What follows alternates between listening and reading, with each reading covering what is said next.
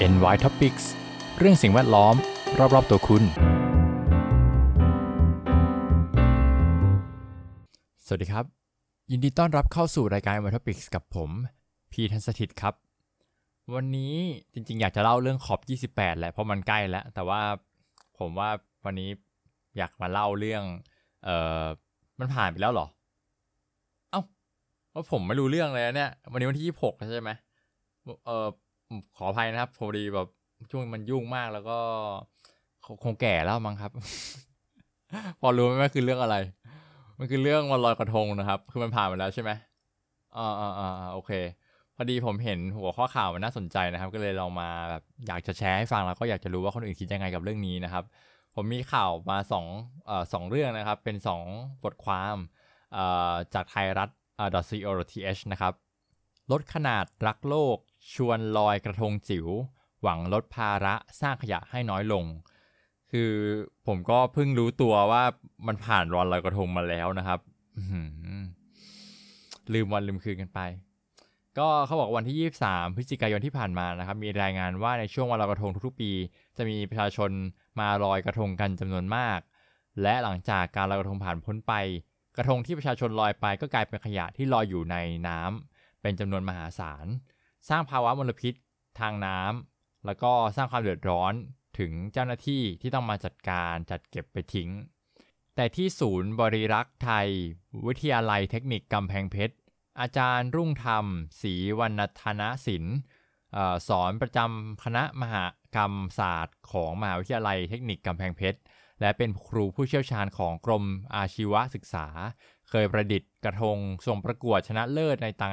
ในงานต่างๆ ทั้งในกรุงเทพและต่างจังหวัด ในเทศกาลลอยกระทงในปีนี้ อาจารย์ได้นำลูกศิษย์มาช่วยการประดิษฐ์กระทงที่ใบเล็กที่สุดในโลกนะฮะโดยมีการทำกระทงใบตองสดและกระทงจากผ้า ซึ่งอาจารย์ก็บอกว่ายิ่งใบเล็กยิ่งทำยาก เพราะต้องย่อส่วนจากกระทงใบใหญ่ลงมา ต้องใจเย็น ถ้าใจร้อนก็เสียกระทง แต่ละใบต้องใช้เวลาพอสมควร ส่วนรูปแบบก็คิดค้นดูว่าแบบไหนสวย แบบไหนผสมกันได้แบบไหนได้บ้าง เมื่อออกแบบเสร็จแล้วจึงมาทำแต่สิ่งที่สำคัญทำเสร็จแล้วต้องลอยน้ำได้จริง เหมือนกระทงใบใหญ่ ซึ่งถ้าทำไม่ดีกระทงจะเอียงหรือคว่ำสำหรับที่อาจารย์ได้ทำกับคณะลูกศิษย์นั้น มีขนาดเล็กที่สุดก็คือเส้นผ่าศูนย์กลางแค่ 2 นิ้ว ขนาดใหญ่ขึ้นมาหน่อยก็ 3 นิ้วเท่านั้นนำมาวางบนฝ่ามือก็จะเห็นว่าเล็กจิ๋วจริง ๆ แต่ก็มีความสวยงามเต็มไปด้วยงานศิลปะ อาจารย์เปิดเผยว่าการลอยกระทงมี 3 อย่างก็คือ อย่างแรก การลอยกระทงเพื่อเป็นพุทธบูชา ต้องใช้ดอกไม้ธูปเทียน อย่างที่ 2 คือการลอยแบบสะเดาะเคราะห์ต้องใช้ดอกไม้ธูปเทียน พร้อมทั้งตัดเล็บ ตัดผมใส่ลงไปด้วย ซึ่งเป็นแบบของทางพราหมณ์ และอย่างที่ 3 ก็คือการลอยกระทงเพื่อขอบคุณแม่คงคา ต้องใส่ดอกไม้ธูปเทียนหมากพลู ของหวานของคารวะต่างๆ และบางคนก็ใส่สตางค์ลงไปด้วย การลอยกระทงในปีนี้ต้องการรณรงค์ให้แต่ละครอบครัวใช้กระทงใบเดียวกันในการลอยกระทง และถ้ายิ่งทำกระทงใบที่เล็กๆ ก็จะสามารถช่วยลดปัญหาขยะจากกระทงที่สร้างมลภาวะที่ไม่ดีให้กับแม่น้ำได้อ่าข่าวแรกนะครับจบไปข่าวที่2นะครับเป็นข่าวจากไทยรัฐเหมือนกันนะ แต่ว่าพาดหัวข่าวว่า กรมทะเลและชายฝั่ง ชวนใช้วัสดุธรรมชาติลอยกระทง ลดปริมาณขยะก่อนไหลลงสู่ทะเล กรมทะเลชายฝั่งชวนประชาชนใช้วัสดุธรรมชาติลอยกระทง งดใช้โฟม หันมาทำกระทงที่เป็นมิตรกับสิ่งแวดล้อม เพื่อลดปริมาณขยะบกก่อนไหลลงสู่ทะเล วันที่ 23 พฤศจิกายน นางสุมมนา ท่านผิดขออภัยนะครับ ขจรวัฒนากุล ผู้อำนวยการสถาบันวิจัยและพัฒนาทรัพยากรทางทะเลและชายฝั่งกล่าวว่า เทศกาลลอยกระทง ถือเป็นประเพณีที่มีมาอย่างยาวนาน จัดขึ้นเพื่อระลึกถึงคุณค่าของแม่น้ำและขอขมาต่อพระแม่คงคา เราจึงจำเป็นต้องร่วมกันรักษาประเพณีไว้ควบคู่ไปกับการอนุรักษ์ทรัพยากรธรรมชาติและสิ่งแวดล้อม โดยในแต่ละปีพบว่า ภายหลังจากวันลอยกระทง จะพบขยะ กระทงตกค้างตามแหล่งน้ำสาธารณะต่างๆเป็นจำนวนมาก จากการสำรวจสถิติของสำนักสิ่งแวดล้อมกรุงเทพมหานคร ที่เก็บกระทงในแม่น้ำเจ้าพระยา เมื่อปี พศ 2565 พบจำนวนขยะที่เกิดจากกระทงทั้งสิ้น 572,602 ใบ จะเอาไปตีหวยก็ได้นะครับ หากขยะเหล่านี้ไหลลงสู่ทะเลอาจส่งผลกระทบที่รุนแรงต่อระบบนิเวศทางทะเล และทำให้เกิดเป็นขยะสะสมลอยอยู่ในทะเล หรือจมดิ่งลงสู่ใต้มหาสมุทรซึ่งยากต่อการจัดการและเกิดเป็นขยะตกค้าง อันนำไปสู่ชนวนก่อให้เกิดปัญหาขยะทะเล ที่จะส่งผลกระทบต่อสิ่งมีชีวิตในทะเล ทั้งสัตว์น้ำระบบนิเวศปะการังและหญ้าทะเล กรมทรัพยากรทางทะเลและชายฝั่ง ในฐานะหน่วยงานที่ดูแลด้านการจัดการขยะอย่างเป็นระบบ ได้ตระหนักถึงขยะที่จะเกิดขึ้นหลังจากเทศกาลลอยกระทง โดยสถิติจากการจัดเก็บขยะของกรม ในช่วงเดือนพฤศจิกายน ปี 2565 สามารถจัดเก็บขยะที่ตกค้างได้ 11,703 ชิ้น น้ำหนักรวม 18,952 กิโลกรัม ซึ่งหนึ่งในนั้นคือขยะที่เกิดจากการลอยกระทงในแหล่งน้ำเปิดทำให้ขยะเหล่านี้ไหลลงสู่ท้องทะเล สร้างความเสียหายต่อทรัพยากรทางทะเลและชายฝั่ง ดังนั้นกรมทอช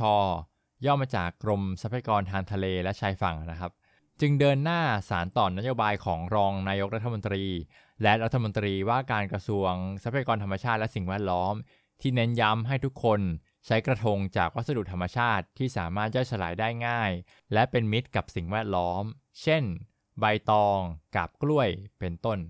ไม่ตกแต่งกระทงด้วยวัสดุที่อาจเป็นอันตรายต่อสัตว์น้ำหรือสัตว์ทะเล เช่นลวดเย็บกระดาษ ตะปู กากเพชร เป็นต้น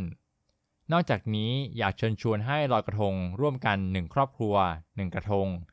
ไปกับเพื่อนเป็นกลุ่มก็สามารถลอยร่วมกันได้ หรือจะลอยกระทงแบบออนไลน์ ถือเป็นอีกหนึ่งแนวทางที่ช่วยลดปริมาณขยะกระทงได้เป็นอย่างดี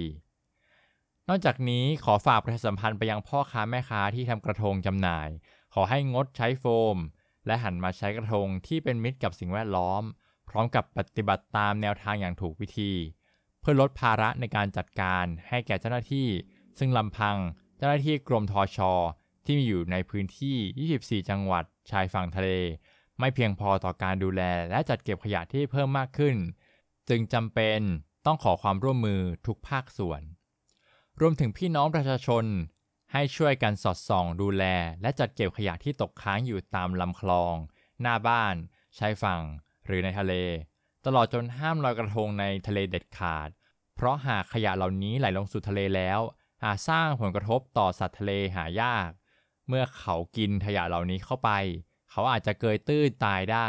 ฉะนั้นเราทุกคนต้องลุกขึ้นมาเปลี่ยนแปลงพฤติกรรม หันมาใส่ใจสิ่งแวดล้อมให้มากขึ้น เพื่อโลกและทรัพยากรของเรา ปราศจากขยะ สิ่งแวดล้อมสวยงาม อะก็จบกันไปนะครับ อืม